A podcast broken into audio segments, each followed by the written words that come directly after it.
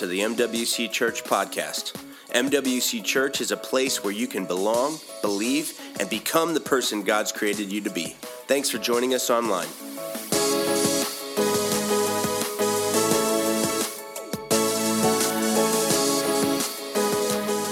Hey, so we're in a powerful and integral series right now. Everything that we preach from the pulpit has a purpose. We never just have a, a, a throwaway series. This isn't just an in between for Christmas and, and, and Thanksgiving, the, the holidays we, where we attract more people because that's just the nature of it all. This, this is important. We're talking about the armor of God. We've been spending our time looking at, at the climactic conclusion of Paul's masterful letter, his masterful epistle to the church in Ephesus in, in Ephesians chapter 6 starting in verse 10, he, he concludes his entire series.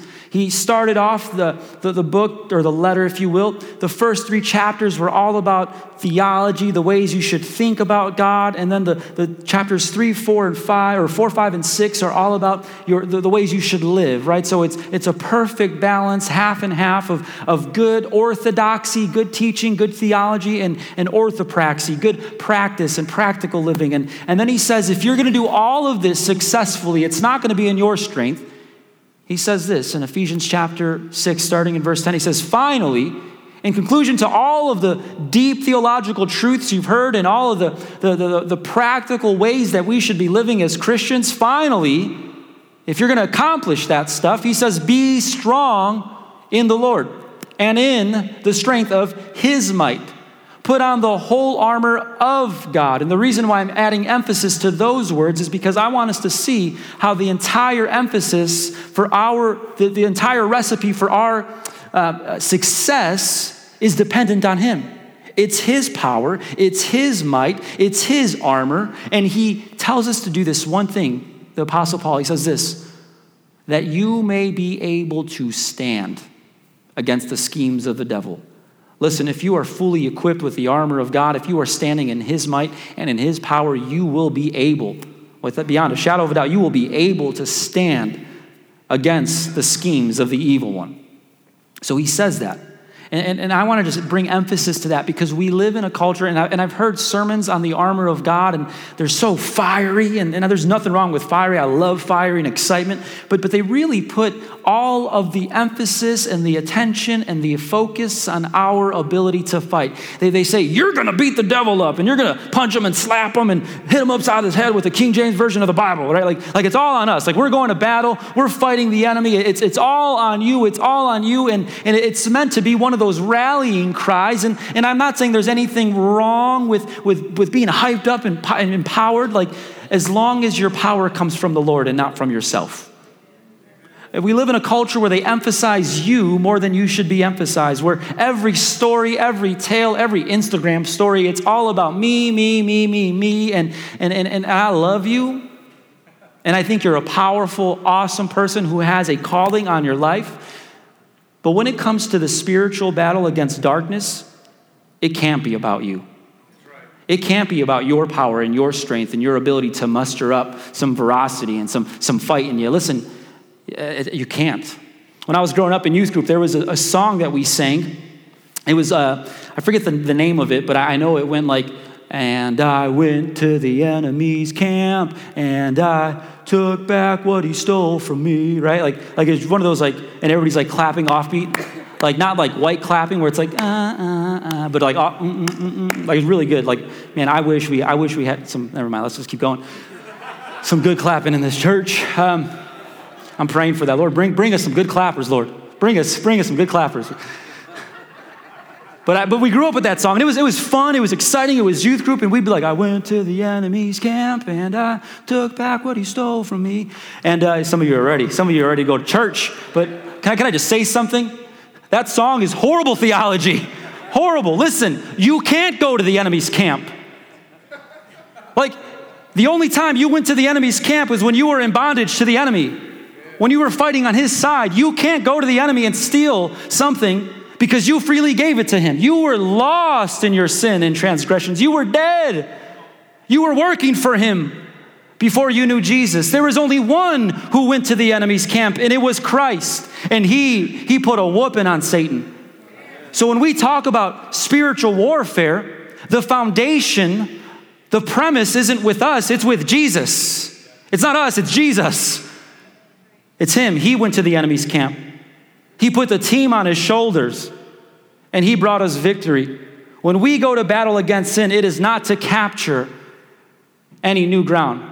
When you and I are, are in this spiritual battle that we see clearly articulated here in, Ephes- in Ephesians chapter 6, this spiritual battle is, is not one for us to advance the line. Do you get what I'm saying? Think back to guerrilla warfare, um, World War I, where they were all lined up and, and they would take steps forward. And, and when you would ask who is winning the war, they would pull out a map and they would look at, at the lines and, and who has more territory. And whoever had the most territory was winning the war.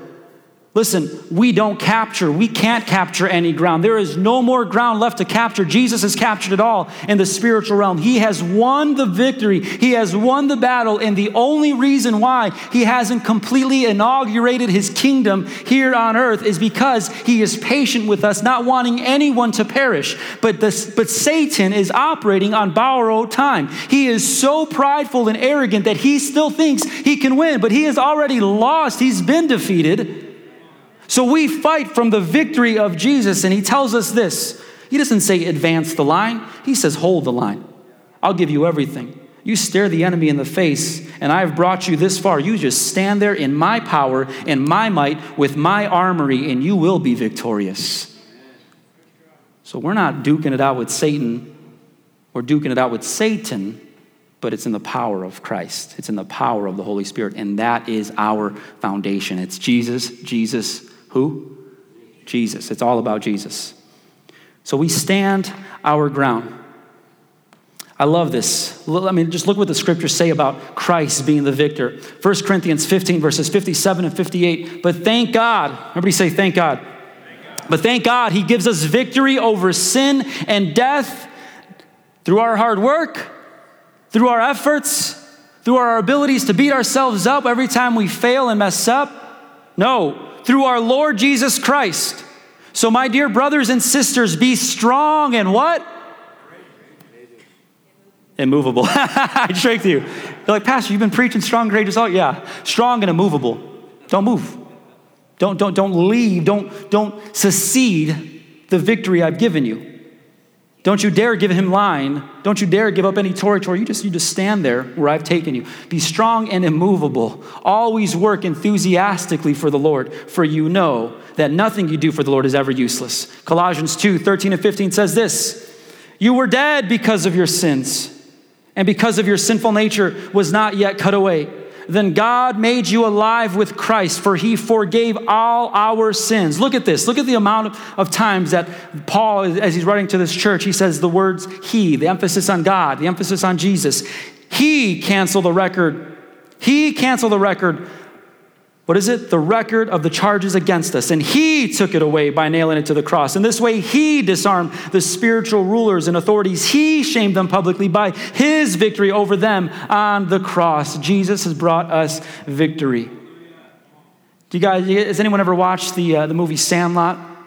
The story of, of, you know, Smalls. You're killing me, Smalls, right? Like, um, or my favorite, every, my favorite personal line, actually, my favorite scene is when he kisses that, that, uh, that lifeguard. That was just awesome. The eight year old in me was like, yes, you know. Uh, but then I grew up and I was like, this is really creepy and weird. And you can get arrested for that. Don't do that. But they got married, so it's fine. Um, but do you remember the part when, when, when Smalls, uh, was, was trying to, to make friends, and, and Benny the Jet Rodriguez, just this cool kid who is an incredible baseball player. He, he, he goes to Smalls, and, and Smalls is just as awkward, can't, good for nothing. Like, like he can't even play baseball, and like you hold, you swing, your, or you swing your bat like a girl, right? Like, which is a horrible offense today, but. Um, so, so Smalls is not, he, man, he is not athletically endowed. He can't do much. But Benny the Jet Rodriguez, because he's trying to bring him into the crowd. And uh, it's, it's kind of like, I mean, there's a gospel story there somewhere. There's a, there's a grand narrative being told there. Like Benny the Jet Rodriguez is Jesus. You and I are Smalls, right? Well, anyway, he, he, goes, he goes to Smalls and says, just go out into center field and stick your hand up in the air with your glove on, even though you're wearing your silly base or your silly uh, fishing hat that has a bill that goes out to here. Just stick your hand out there. You're not prepared for this. You don't, you don't have the ability. You don't have the, the, the, the, physique. You can't do anything but just, just, just put your hand out and, and stick your glove up in the air, and, and I'll take care of the rest. So Benny the Jet Rodriguez throws a pop up and hits it out there, and, and Smalls is like, please catch it, please catch it, please catch it, please catch it. And he catches the ball. And everybody's like, yeah, this guy's cool. But nowhere in, like, how silly would it have been if Smalls would have caught it and been like, I'm the greatest. I can do all things. It's all about me. I'm the best we'd be like, dude, you didn't do anything. Just like Smalls catching the ball because of, I mean, he was just obedient to what Benny the Jet Rodriguez said. Stick your hand up. Just listen to me. Trust me. I'll take care of the rest. Christ has done that. Trust me. Believe in me. I'll take care of the rest. That sin issue that we are all born into, that, that you have tried to, to, to wrestle with, I'll take care of it. Just trust me. And he's taken care of that perfectly. Does anybody know who Adrian, uh, Adrian Klemm is?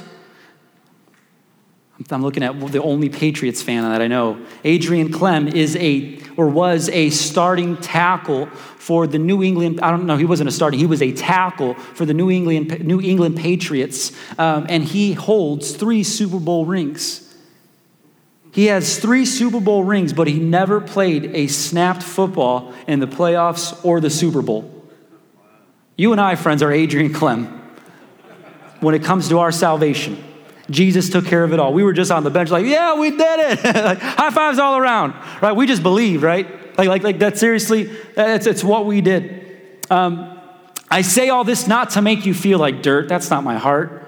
My, my only hope is to humble us a little bit this world tells us that it's, it's, if you fight hard enough and if you, if you push yourself hard enough, you will do this and you will accomplish this. And, and, and listen, I was, I was the biggest victim to that. Um, grew up in a, in, a, in a household where very hard work ethic. Like I, I love my, my, my parents. They, they taught me drive and commitment and being a man of your word and integrity. And, and you outwork everybody. And, and you go to class and you stay late. You show up early. You ask questions and you have honor and you don't blame people and you don't say that it's their fault for your situation. You take ownership. Like I love my family for that. But you know what? That same ethic, as great as it is for work, is not the truth with salvation we have to come to the realization that it, there's nothing we can do.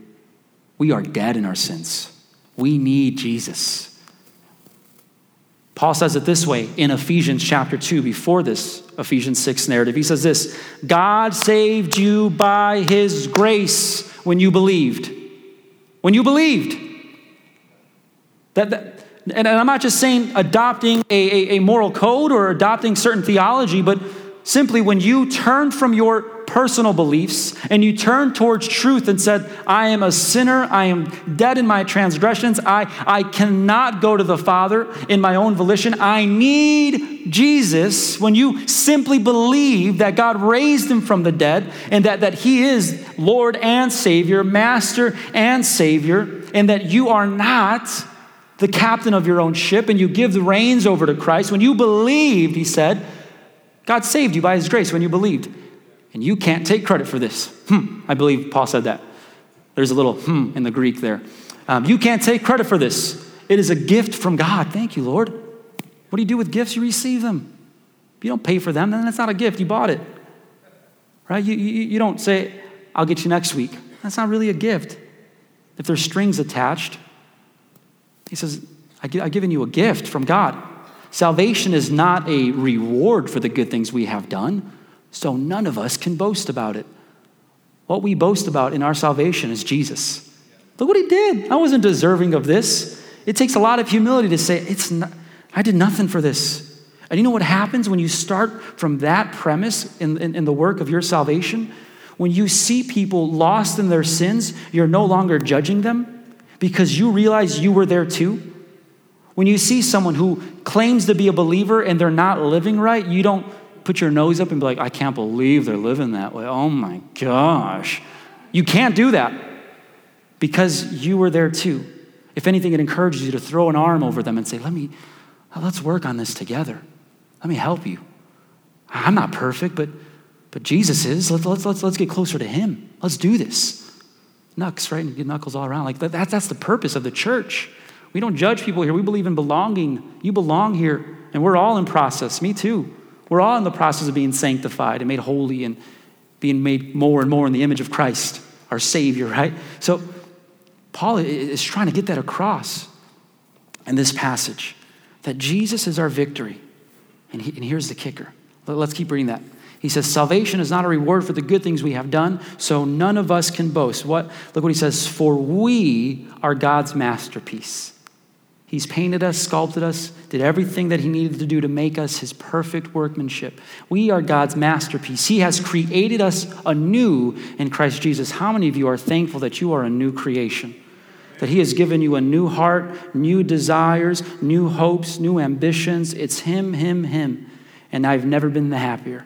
He has created us anew in Christ Jesus so we can do what? The good things. If you think we just sit around and enjoy this salvation like a trophy on the wall, nope.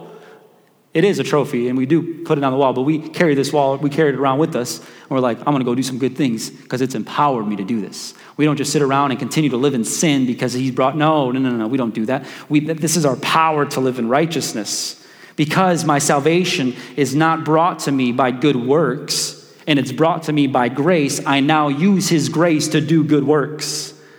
Does that make sense?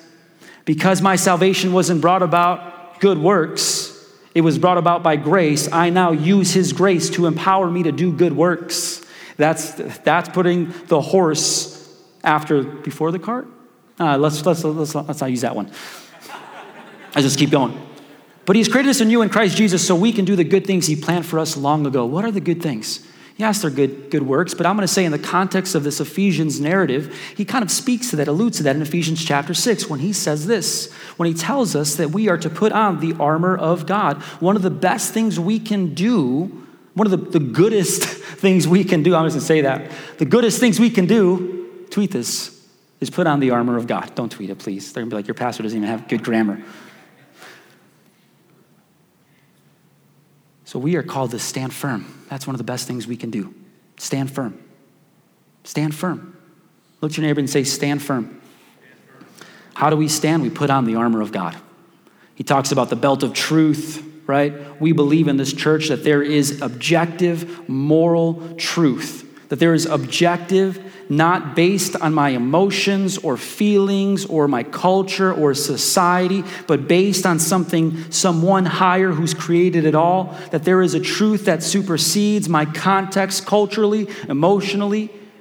It is objective and it's, it comes from Jesus we believe that the belt of truth, that truth, the belt of truth holds all things together. Without the belt of truth, you can't hold any other armor piece. If you're not wearing the belt of truth, your pants are going to fall down. If you're not wearing the belt of truth, the breastplate of righteousness is going to shift and probably flip over. If, if you don't wear the belt of truth, you can't latch on the sword of the Spirit. You need the belt of truth. Our foundation is truth, and it's not just moral truth, it is spiritual truth as well, and it comes in the name of Jesus. Why? Because Jesus says this I am the way, the and the life.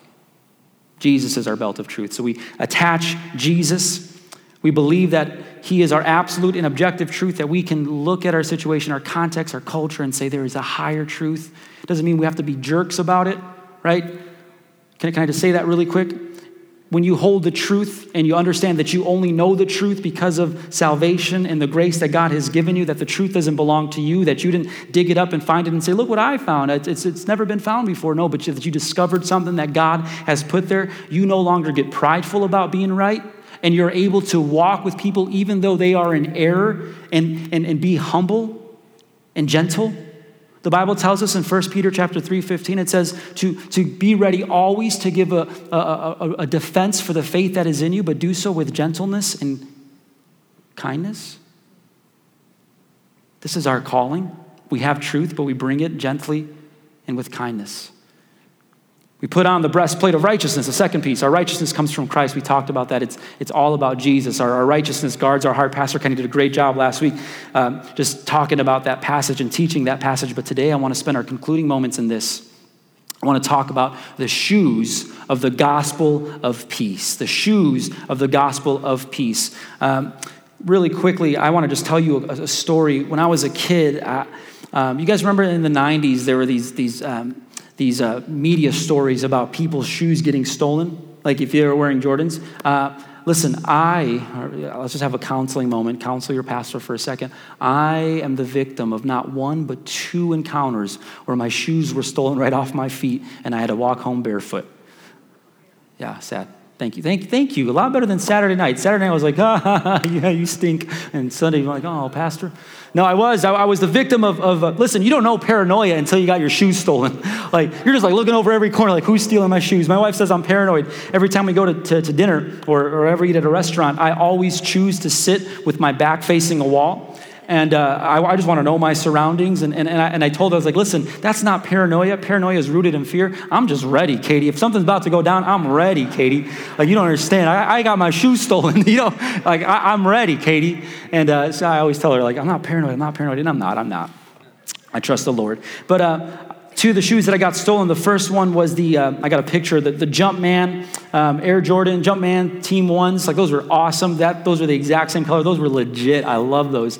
Um, 1996, uh, the, one of the original ones, like so they, they have remakes of those, but the 96 version was awesome. They had the, let's just keep going. Um, so um, the next shoe that I, that I had stolen were my LA Gear LA Lights.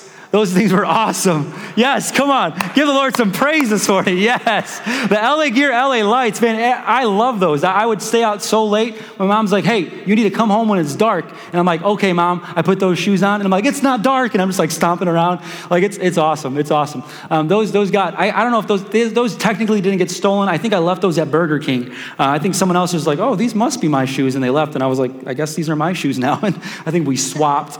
Um, so, or maybe they stole them and they were kind and they left me another pair. Who knows? Um, but yeah, those are the two shoes that I had stolen. But the reason I've had my shoes stolen is because growing up, I had awesome shoe game. Seriously, I had awesome shoe game. I still have to this day more shoes than my wife. I, I don't care if you judge me for it. I got better shoe game than my wife. Um, you guys are clapping. Like, yeah, yeah, you do, Pastor. Our pastor got shoe game. Um, shoe game. What do I mean by shoe game? Shoe game is, is what you use to kind of compare your level of ability to move, mo- mobilize your, your, sh- your credibility with shoes compare, in comparison to another person, right? Your shoe game is, is, is how many shoes you got, and you say, my shoe game is better than your shoe game, right? The reason I had my shoes stolen was because I had some great shoe game. That's, that's looking at life with, you know, like optimistically. Got this stolen because my shoe game is so good, right? My question for you this morning, in light of our passages, is how's your shoe game? Are you putting on the shoes of the gospel of peace? How's your shoe game this morning? It tells us, look what it says in this passage. I just want to read verse 15. It says this, so we can bring up the whole Ephesians 6 text, but I want to read in the NLT. It says, For shoes, put on the peace that comes from the good news so that you will be fully prepared. The ESV version of the Bible says this and as shoes for your feet, having put on the readiness given by the gospel of peace. And the NASB says this, and having shod, everybody say shod, shod your feet with the preparation of the gospel of peace. That word shod is something we don't use. We don't live in an agricultural society. But the word shod was literally what they, what they would do to uh, horses as they attached the horseshoe. When you attach a horseshoe to a horse, you are saying that this is not going to be easily removed. Like right now, I can literally kick my feet in the air and my shoes would come off. But a horse could not kick his feet and lose his horseshoe. They would have to nail that in there and it would go through like the, the nail of their hoof and it would stay attached. Paul is saying we attach the gospel to our feet much in the same way a horse has a horseshoe attached to them. It is not easily taken off. We don't optionally say there are some things of the gospel that I hold to and some things that I don't. It is not an option. We, we hold on, but I want to give us just really quick application three, three practical functions of the shoes of the gospel. When I say the gospel, I mean the good news the reality that you and I were dead in our sins. We were utterly, terribly destroyed in darkness. And Christ Jesus came to us, lifted us up. All we simply did was believe and set us up in a place of righteousness. Paul says, For God made him, Christ, who knew no sin, to become sin. On the cross, he took on the sins of the world to become sin so that we might become the righteousness of God. That is the gospel in a nutshell. We use the good news of the gospel and we shod that to our lives, to our feet, and we say, This is not an option. This is our everything. We wake up in the morning and we wake up with the gospel already on our feet. But really quick, three things that we need to understand about the function of the gospels, of the shoes, the shoes of the gospel. The first thing is that the gospel, when it's attached to our feet in the armor of God, it gives us greater mobility.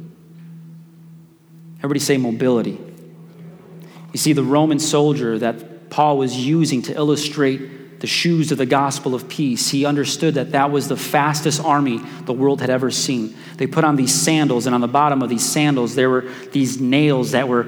Um, hammered into the sole of the shoe, and it would give them traction, the ability when they were in hand to hand combat to dig in and not move. Or if they were hiking, they would go over rough terrain, and their army would be faster than any other army. When Paul is looking at that, he is saying, Listen, friends, if we are going to put on the armor of God for our feet, we need to put on the shoes of the gospel and understand that we need to be mobile with the gospel. It's not something that we take and hide it under a bushel. We don't take the gospel and say, This is just for me, for my personal relationship with Jesus.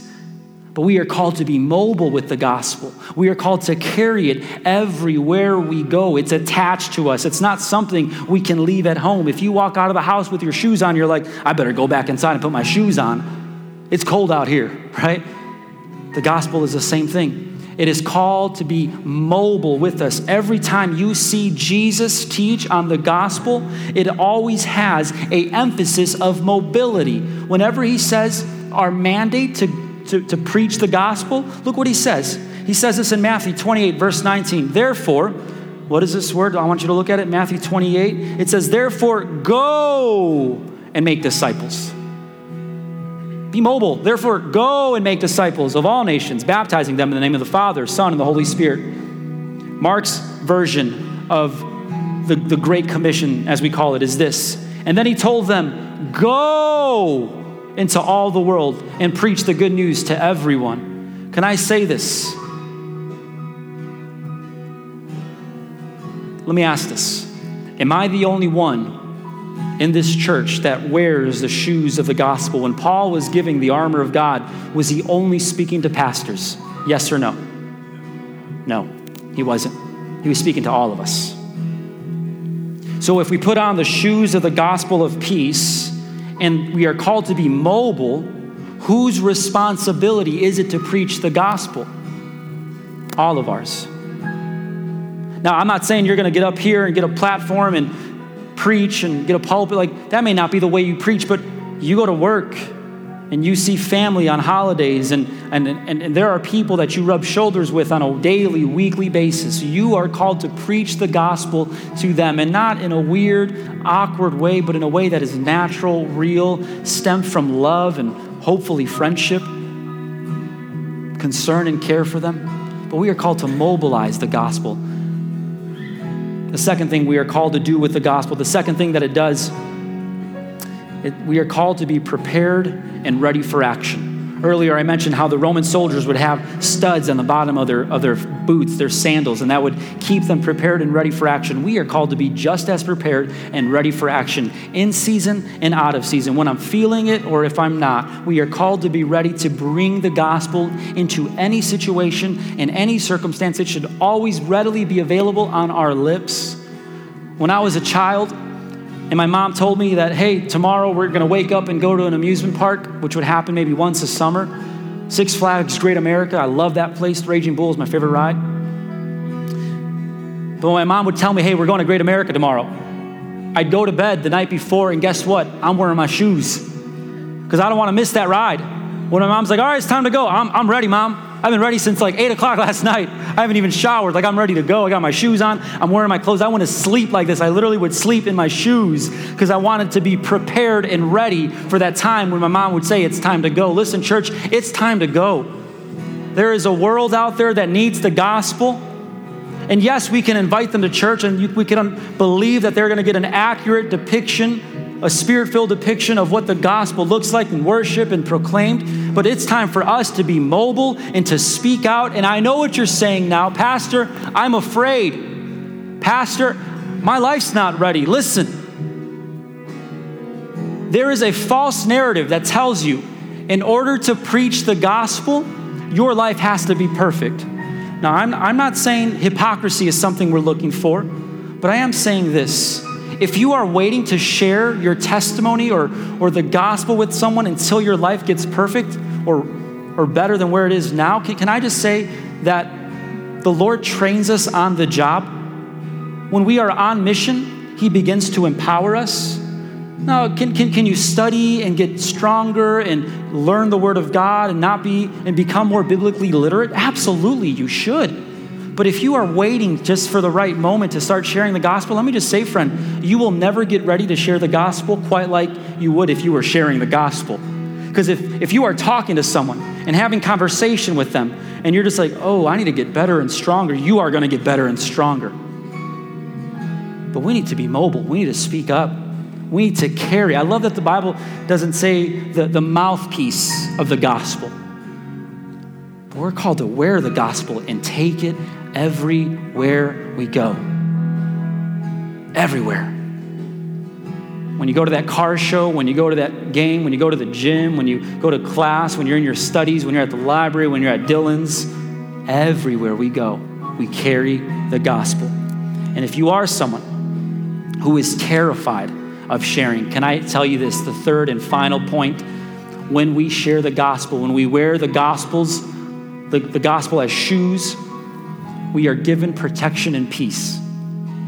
What do I, how, how do we know that? In Mark chapter 6, starting in verse 6, Jesus is sending, he's commissioning, sending his 12 disciples two by two. Look what he says here. Then Jesus went from village to village teaching the people.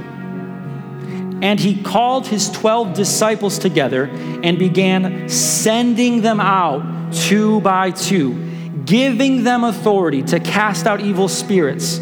He told them to take nothing for their journey except a walking stick. No food, no traveler's bag, no money. And he allowed them to wear sandals, but not to take a change of clothes. Now, listen shower, change your clothes. All right, this is just descriptive of what the Lord was saying there. I'm not saying don't don't bring any money. Like it's okay, but we need to learn from this that there should be an expediency in our hearts to share this. Why does he say don't bring a tunic, don't bring a change of clothes, don't bring money? Because all those details I'll work out. You just focus on the walking stick to allow you to get further and put on your shoes so that you can go longer. But carry this message that I've given you. And you know what I love is that Jesus already went to those towns. He did all the heavy lifting. He's saying, now you just go two by two, accountability, friendship, partnership, go, and I've given you authority to cast out demons. But preach the gospel. Preach the gospel. Verse 9, he allowed them to wear sandals but not take a change of clothes. Wherever you go, he said, stay in the same house until you leave town. But if any place refuses to welcome you or listen to you, Shake its dust from your feet as you leave to show that you have abandoned them to their fate. That sounds harsh. But two things I want us to see there. One, if someone rejects you as you are presenting the gospel truth, and if you're doing it lovingly, if you're doing it intellectually and theologically sound, I think we should be studying and make sure we're prof- professing truth. If you've done your praying and you are ready to go, I think we should do all those things. But if you're being faithful in the proclaiming of the gospel, which we all should be working towards, myself included, and someone rejects what I'm saying, they're not rejecting me. Jesus told them in those moments, if they if they don't accept you, you just take a look at my socks. He said, you just take your, your shoes off, dust your shoes off, and put my shoes back on. I don't want to get this stinky in here. But you take your shoes off you dust your shoes off and you say, not as a sign of judgment, but as a sign of, I respect you and I will not take anything that does not belong to me. And if you want nothing to do with me or this message that belongs to my Savior, God bless you. I'll, I'll quietly, lovingly, and prayerfully bow out from this situation. But the reason why the Lord tells us also to dust our shoes off is because we can't carry residue with us to the next place we're going. We need to get that dust off our shoulders and say, We are on mission. We can't slow down. We can't take this personal. We have a mission, and that's to bring the gospel everywhere we go. So we shake the dust off, our, off of our feet. And he said this to the disciples, and this is, are you a disciple of Jesus? I pray you are. So the disciples went out telling everyone they met to repent of their sins and turn towards God. The good news. Repent of your sins, turn towards God. And they cast out many demons and healed many sick people, anointing them with olive oil. People come to me and say, Pastor, why don't we see that anymore? Why don't we see demons being cast out and people being healed? What's wrong with America? Right? I'll say this there is a order that we see there. The gospel is proclaimed first, and then healings come later. Miraculous signs and wonders are a result of the faithful proclamation of the gospel. The reason why we don't see that stuff is because we have delineated the task of preaching the gospel to one person in the church. But if we all Listen, I, am not, I'm not trying to make anybody feel horrible. Listen, that, that's not my heart. I love you. I pray for you. I care about you. You are my friends. But I'm just trying to say, as a pastor, as someone who loves you, someone who made the same decision to follow Jesus as you have. And if you haven't made that decision, I'm going to give you an opportunity to make that decision today. But as someone who's made that the same decision, we all have to preach the gospel. We all have to preach. We all have to share. We all have to open up our mouths. The Bible says, How beautiful the feet of those who bring good news. We're carrying this everywhere we go. We are a church on mission. We don't come to be entertained. Listen, the donut wall is fun, but we don't just consume donuts. That's fun and funny. Laugh.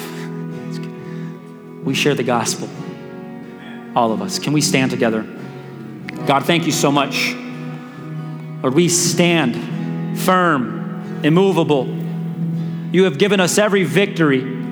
You've accomplished everything. You call us to stand firm, to not give ground, to, to thwart the schemes of Satan as we wear the armor that belongs to you, the truth, the belt of truth, the breastplate of righteousness, and Today, we also put on the gospel, the shoes of the gospel of peace. You give us protection and peace.